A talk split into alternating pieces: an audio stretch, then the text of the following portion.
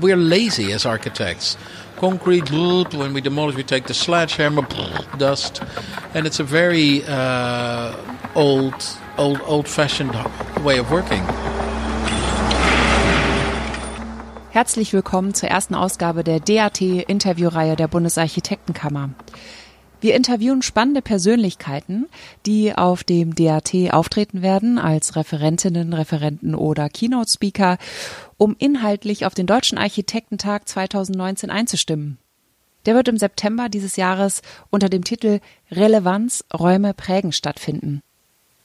Das Audiovergnügen wird produziert vom Referat Presse- und Öffentlichkeitsarbeit der BRK.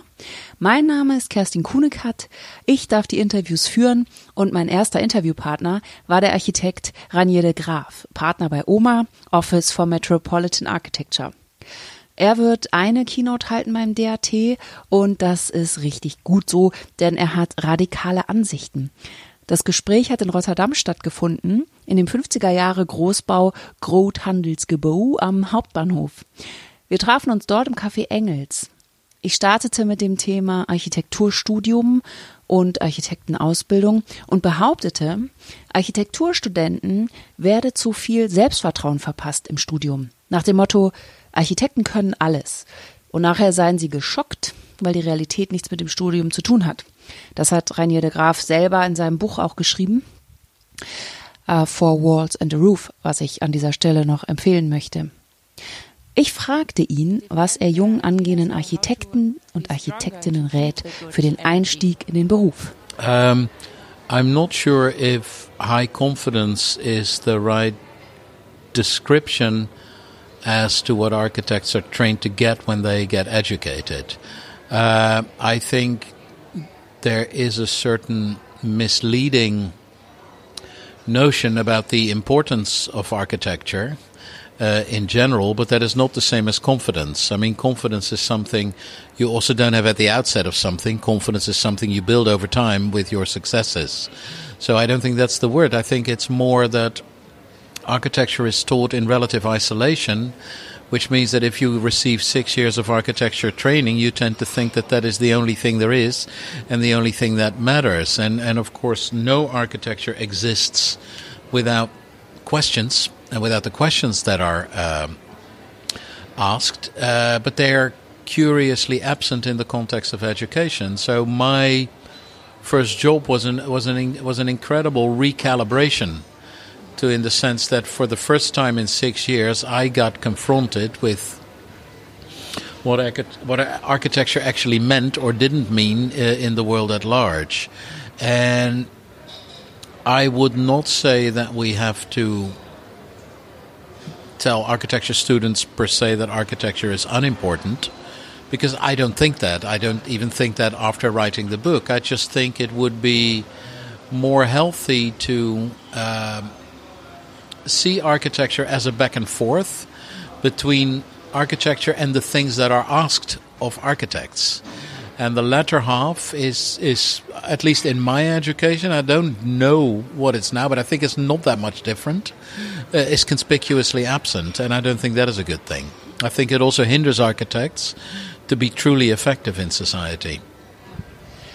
And on the other side, do you think the um, offices have problems because the education uh, doesn't prepare the young for the real things that happen in the in the work? Then, I mean, when they come to you after studying architecture, are they well prepared for what they have to do? No, evidently not. But I don't think. I, I also don't think that that is fair to ask of education, because you you learn. I mean, any office is also by definition another educational institute to, to, to some extent, or even to a large extent, and more so as time goes by, because if I look at my own career and my own existence in this office, uh, most of the time when people ask a question, I have no clue. And the first thing I have to do is see where I get my knowledge from, how I uh, quickly prepare for something that you get asked a lot of different things, and, and, and very rarely do you, are you fully prepared. And I, but I think it's more about not so much preparing as about learning to be comfortable even when you're not fully prepared. And I think that's what education uh, should do. That uh, realize that you will, more than misguidedly leading people to think they know everything, prepare people for the fact that they never will know everything, and that they need to become comfortable with that, and that learning doesn't stop. I mean, there's also no mo- not a moment that okay, education's done. I've got my degree. I'm done learning now. I'm now I'm going to put it into practice. That doesn't exist. That that less and less that exists. I think in any profession. Yeah, I agree. I think also it's with many professions. It's the same thing. You have to do it in practice anyway. But I hear it a lot that people say the education is not good. I liked it that I learned a lot of the theory of architecture because I think it's very important to to get to know all the um, the connections. Yeah, no, I do, and I don't think the education is necessarily bad. I just think it could do with a bit more. It could do with a bit more open mindedness, and it could actually work a bit more on a mindset that one has to,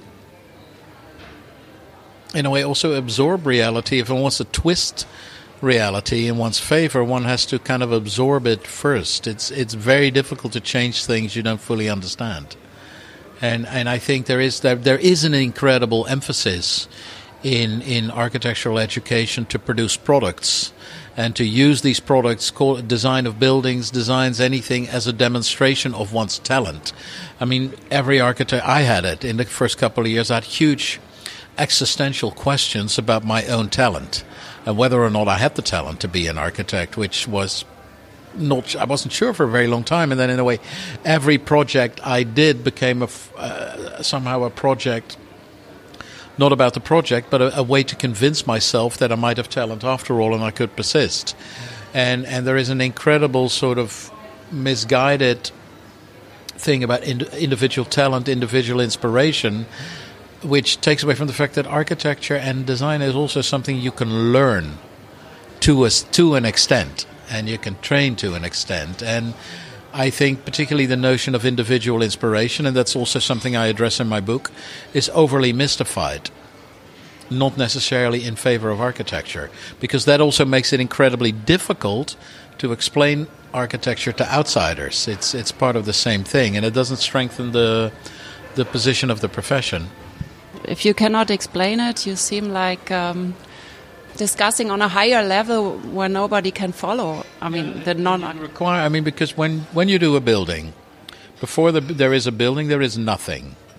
A million things can go wrong in doing a building, so you are already requiring a huge leap of faith from people who commission you, and and I think you, you it's your choice whether you want to enlarge that leap of faith or actually whether you want to decrease the leap of faith so that more people will take it. So I, I am asking a question now to, for, to the self-image as we talk about it. Uh, I worked once in an architectural office for several years, and one day my colleague said, um, "We are just service providers for the investors. That's how it is."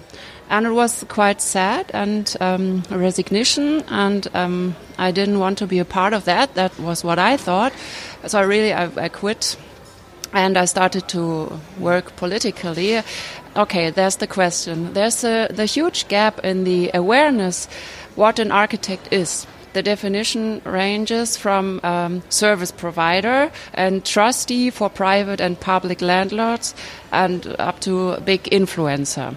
Uh, which self images do architects need? Is there one anywhere? Because that's very typical, uh, you know. So there, you can have a highbrow explanation, the most highbrow explanation, and you can have the most cynical explanation, and and and neither of them are fully true. And the extent to which either is true is, of course, also a choice you are not the passive recipient of a reality, you make that reality. But I think it's very typical, the quote you gave from a colleague. It's probably somebody who, a few years before, when she was still in university, had the, had the greatest expectations in the world of, of what she could change as an architect. And then, when confronted with reality, was disappointed and quickly defaulted to the most cynical explanation. And of course, there's a very fine line uh, between idealism and cynicism. And, and the whole point of architecture is to walk that line and not fall off it on either side. I think that is the essence uh, of, of, what an architect does. So, so I agree with neither definition. I think it's it's about walking that tightrope. Yeah but somehow you have to be self-employed to go that line or not because uh, she has to do what what she has to do in the office yeah but you can also if it's really that bad you can change jobs yes you that's know, what you, you are uh, whether or not you're self-employed you are even if you're employed you're always to a certain extent the master of your own destiny so I watched you on YouTube and um, you said um, architects or some architects pull down the walls between their own domain and the world around them. The theme was the uh, climate change. And um, is this what an architect then in general has to do to I mean you said it in the beginning. So do you want to say something to that question again because you said it in the in the beginning I, I guess that an I, I, I think I was it uh, if I remember the lecture correctly which I'm not sure I am but um, I think I was quoting.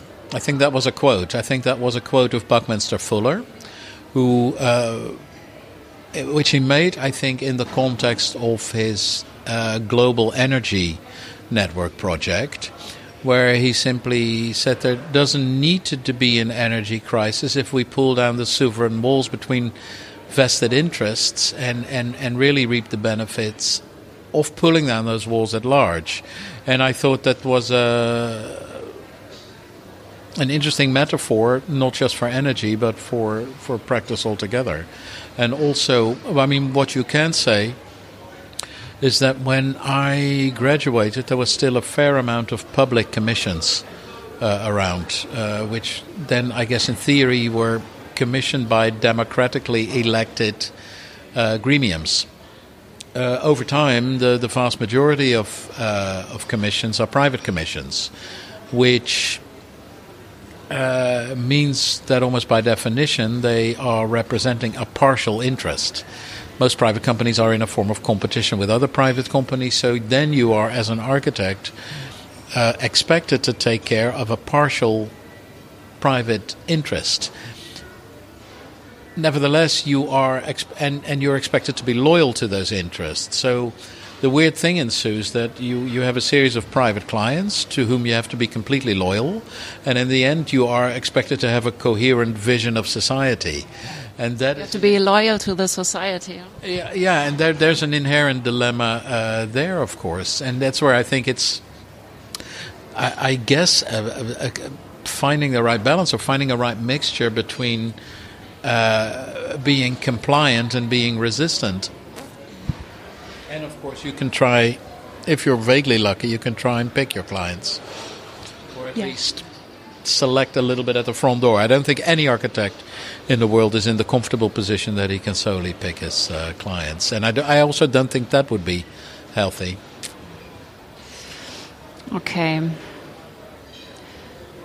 Now, well, I asked. Um, further on for the theme of responsibility of the architects, uh, the pressure in the city is getting bigger.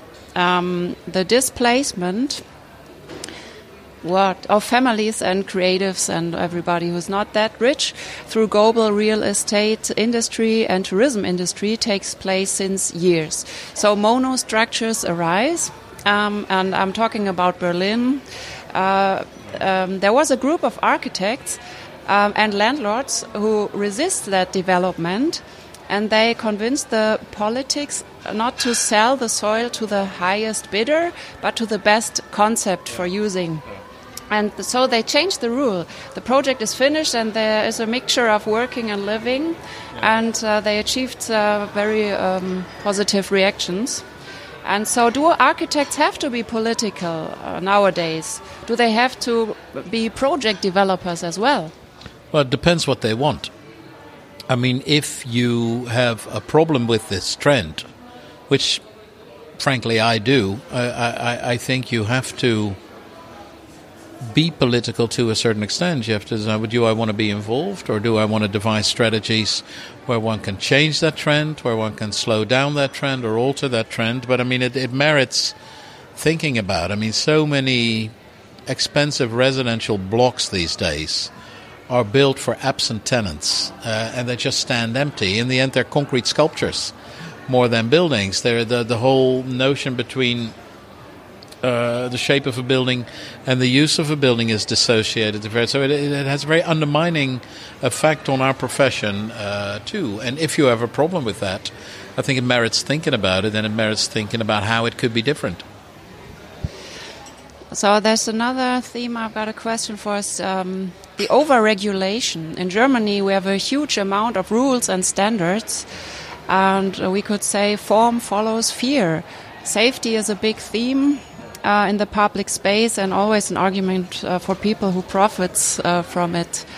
Uh, how do you um, how do you deal the over-regulation? It's it's it's a difficult thing because of course the regulation stems from fears, but I mean fears which have proved to be unfortunately proved to be legitimate fears in many instances. I, think there is another thing at play here. I think there is so little cultural uh, consensus as to what is good architecture these days that one tends to decide by number. One one generally doesn't know if a piece of architecture is good or not. So one tends to think of okay, but how can I defend it? Uh, how can I sell it to somebody else verbally? Uh, and so then it's almost that the argumentation takes the place of the object, and there is no better argumentation than numbers and, and safety rules, of course, because when people die and people, you know, you, you have a you have a case. But it's a very difficult thing, because I think that all of these things are clearly important, but uh, but today they're very often the only thing left. It's about ticking boxes. Uh, and and I, I remember a time when people could actually genuinely persuade it by a piece of architecture and then working out all of those things. Because I think you have bad architecture where safety is a problem and you have good architecture where safety is a problem. You just have to get your shit in order, and you can do that on a good building and on a bad building. Uh, but I think it's the, the problem arises when the discussion replaces a discussion about architecture and is not one in addition. And that is happening, and that is happening because more and more people, fewer and fewer people, are prepared to put their neck out. Say that is a masterpiece. Nobody knows, you know. And time will show. Yeah, and or not. Uh, okay, then I uh, start with climate protection, or continue with climate protection. In 2010, you said in the TED Talk there might be an invisible revolution so when everything looks the same in 2050, but is driven by different energy. So we think, we think for the German Architecture Day as well, when we talk about the energy and the climate change, and to protect the climate, uh, that we need to be a good example for the for the world because we are industry country and we have the technique and the knowledge to do good things. Uh, what do you think? Uh, when when do we stop to build with hazardous waste, like styrofoam, for example? In Germany, every building is built with styrofoam nowadays, and so uh, it's really uh, strange. Yeah, we'll get there. That's your answer. yeah, we'll get there. I, I, think that the more there's a more interesting thing. I think the the concept. Um, uh, about sustainability is often um, people do the same buildings. They always do them. They just do them a little bit better. They just do them a little bit more responsible. I think we should seriously be looking at at, at, at, at far bigger changes in architecture, where, where the whole notion of permanence is reviewed, because you only have waste when something that was meant to be permanent turns out not to be permanent, and you have to demolish it. And no building is permanent. I mean, all buildings are in the end temporary. But when they're built with the mindset that they are permanent, it's almost by definition forgetting about the fact that at one point they need to be demolished. So I think that the demolition of buildings ought to be planned as much as their construction. And once you do that, and you can demount a building in a responsible way, you can end up with the same spare parts that went in there. You can recycle them. Once you incorporate that into architectural thinking, that I think then you will start to see big changes, more than just you know triple glass or any slightly more effective. I think all of these things like better energy performance ultimately are cosmetic, and that probably something more radical needs to happen. Maybe it's uh, psychologically difficult if you dream about a new project, you have problems uh, yeah, to think about. Also linked to kind of identity politics and, and, and all of all kinds of other nonsense that building have to be permanent. But I I'm a strong advocate that all of that nonsense goes out of the window too. But I mean it's it's very deeply ingrained in people, and and when you argue against identity politics and stuff, you're, you're often uh, regarded as a very insensitive, uh, immoral person. But I think to truly progress, we simply have to cruelly dismiss some of our preconceptions. So it's it's um, also a responsibility for the architects, and we cannot wait for the politics to change something. You know. Well, I, I think I mean, architecture is technologically a very archaic phenomenon. If you compare the technological advancement of buildings to any other industrial product, buildings are of the Stone Age, literally, uh, etc. And I think actually planning demolition or a demounting will actually be an interesting impetus for buildings to become truly industrial designs, truly industrial products, and, and probably uh, be the source of very, very big technological innovation. We, we're lazy as architects. Concrete, when we demolish, we take the sledgehammer, dust, and it's a very uh, old, old, old-fashioned way of working, which is strangely reinforced by the by the financial role of buildings, because they're immobilien which means they should be there forever, which means they're real estate. They are meant to make money together with the land upon which they are intimately tied. And all of that is also creating a kind of economic unsustainability where people who have property get richer, people who don't can't afford it, etc., etc. And all of that has to change. So I don't think there'll be an invisible revolution. I think if all of this continues and, and people are driven out of their cities because they can't afford the very buildings in them anymore, we will have the yellow vests on a massive scale. It's a paradoxon anyway. The, the cities are attractive as they are when there are many creatives and, and young people. And, and at the same time, once they become economically successful, they are the first to go out. So it's, it's, it's, it's a kind of an almost kamikaze like uh, economic logic. Let me ask you something about architectural identity. In Germany, we rebuild uh, historical buildings, buildings that have uh, that haven't got any relation to the present, like the like the castle in the middle of Berlin. Um, the Neue National Gallery as well, of course. I mean, it's important to uh, not limit that to historical uh, pastiches. We do the same thing with modern buildings, which are meanwhile historical from the 1930s, 50s, and sometimes 60s. So, uh. yeah, it's it's. I think it has got something to do with uh, with our past and how we deal with it in Germany. So, um, do you think every generation needs its own architectural identity and an answer to the question, what are we going to leave behind us? Yeah, I'm not so sure uh, whether any generation needs its architectural identity. I think, you know, architecture changed very, very significantly at the beginning of the 20th century because of a number, in, number of essentially industrial inventions which allowed buildings to be built differently. Uh, you can argue that much of the identity of modern architecture is the result of, of the use of steel of reinforced concrete, which of course is in the end also a form of steel, uh, allowing to to do away with a whole series of, of things you had to do in a building previously. And modern architecture is in a way the celebration of that liberation Currently, we have an entirely different technological revolution, which I don't think, by definition, finds or, or doesn't find its expression in architecture.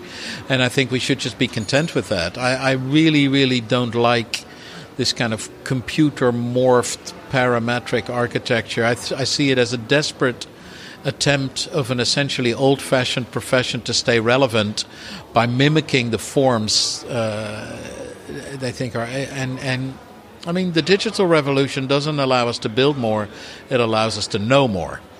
And it allows us to know more about buildings. So, therefore, it perhaps also allows us to better to reuse existing buildings. I think because of digital technology, the reuse of existing buildings is easier than it used to be. And if that's the consequence of that technical revolution of today, then so be it. Then perhaps that is the architectural legacy that the digital allows you to do more with what you've already have. And then that is the legacy of this time. It would be great to reuse um, houses uh, instead of uh, pulling them down. Is anyway uh, good. Now, but the castle in Berlin, there was this very big discussion about uh, why we uh, we built up a castle. There was nothing left from it. I mean, you know the story that, anyway. That is, a, that is, a, different story. So in that sense, it is a different story from the Neue Nationalgalerie, which is an existing building which you give a new lease of life, and the other one is a building that is gone of a bygone age that you reconstruct, uh, which I think is very interesting. I mean after the war in, in, in, in Rotterdam, uh, the, the whole center was built, after the, the, the, German bombing, the whole center was rebuilt in a completely different manner than what was there before. Rotterdam looked like Utrecht with canals and, and, and Herenhuizen and, and stuff like that. Warsaw was rebuilt exactly the way it was before, and they are different choices. But the Schloss in Berlin, it was gone for such a long time that you really. Now, young architects are really desperate about it because they think we have own ideas for our time. That's why I'm asking about the identities. Yeah, but I think that the Schloss is, is really the product of a kind of misguided identity politics, which I think we, uh, which I wish we could shake. But it's yeah, me too. It's it's a case by case verdict. I would I would pass in this uh, on this question. Yeah. Okay. Uh, is a desert city uh, the best practice field uh, because it's free of history? Uh, I don't know. We enjoyed working on it. We enjoyed, but it was not free of history. I mean, our Desert City project, if that's what you're alluding to, uh, was a review of another project which was about to be built, which was kind of an inhabited uh, green grass golf course uh, in the middle of uh, summer temperatures of 50 degrees Celsius, which would have required unbelievable amounts of fresh water, unbelievable amount of cooling, unbelievable amount of energy, and we, in a way, built a desert city which had none of that. So it was a kind of an antidote to a history which was about to happen, but we, we think shouldn't. And we used there also a lot of techniques from old Yemenite cities about natural shading, natural ventilation, etc., etc., etc. So yes, it was a completely new beginning, but strangely had a lot of old uh, smart principles. How is it possible to realize a mega project like city quarters or airports? I mean, in Berlin we don't know how to build airports. That's but but the parameters are redundant before you start building. So, and how is it possible to solve the problem of contradiction, the longevity versus fast pace or fast moving market? Mm, yeah, um, it's not so clear cut because. Um, you can say reality moves very quickly. What we do moves very slow, but what we do also impacts reality. So it isn't a passive relationship. I mean, if you plan uh, something that takes 30 years to build, you can say it'll be outdated by the time it's finished. At the same time, it'll be finished when it's finished. So it's uh, long-term projects are the most are also a form of very accurate predictions uh, even if it's because you do them. And then when they are there, they will be used because they have to be used because so much went into them. And I don't think it's it's so that architecture needs to be a reflection of every whim at the time. I mean, architecture also it reacts to context, but it becomes context in its own right. So it's. it's uh, it's a problem we can deal with. So. I mean, we've worked on a lot of airports, and then what you see is uh, the numbers you design them for, up, they're too small. And then you design a bigger one, up, still too small. And you design a bigger one, up, still too small. And then, up, numbers went down, and your original plan is strangely apt again. So uh, you, you in, in long, with long-term projects, you develop a healthy immune to the kind of whims, uh, because a lot of short-term changes, which we, which we think are real, are also whims we read critics about um, projects like the Elbphilharmonie or big projects anyway, but the normal housing is, is never in the in the newspapers. Do you think it might be good to um, to have a better public talking about what is happening in the normal housing or normal yeah, building? I, I think there's some something very strange has happened in architecture. If you look at the masterpieces, at some of the best known pieces of modern architecture, uh, they are housing projects. Uh, you know, L'Unité d'Habitation is a housing project. It's a very famous, albeit somewhat discarded uh, prototype. Uh, but there was a time when architects, famous architects, built schools, old people's homes, uh, social housing. And, and some of that, that has completely eclipsed from the radar, almost like that isn't architecture anymore. And what counts is museums, uh, galleries, and things like that. And I think that is a, that is a bad trend because it means that, yeah, architects focus on prestigious commissions. And thereby they focus on about 1% of everything that gets built, which means that 99% uh, gets neglected and, and, and gets discarded. So I think it is very important that there is a renewed focus on the normal, that there is a renewed focus on the mainstream. And the mainstream is also uh, challenging. I mean, the average housing projects have budgets which are truly, truly challenging. And, and I guess the measure of a good architect is precisely in how he deals with those problems uh, and not an opportunity to shine with a vanity project.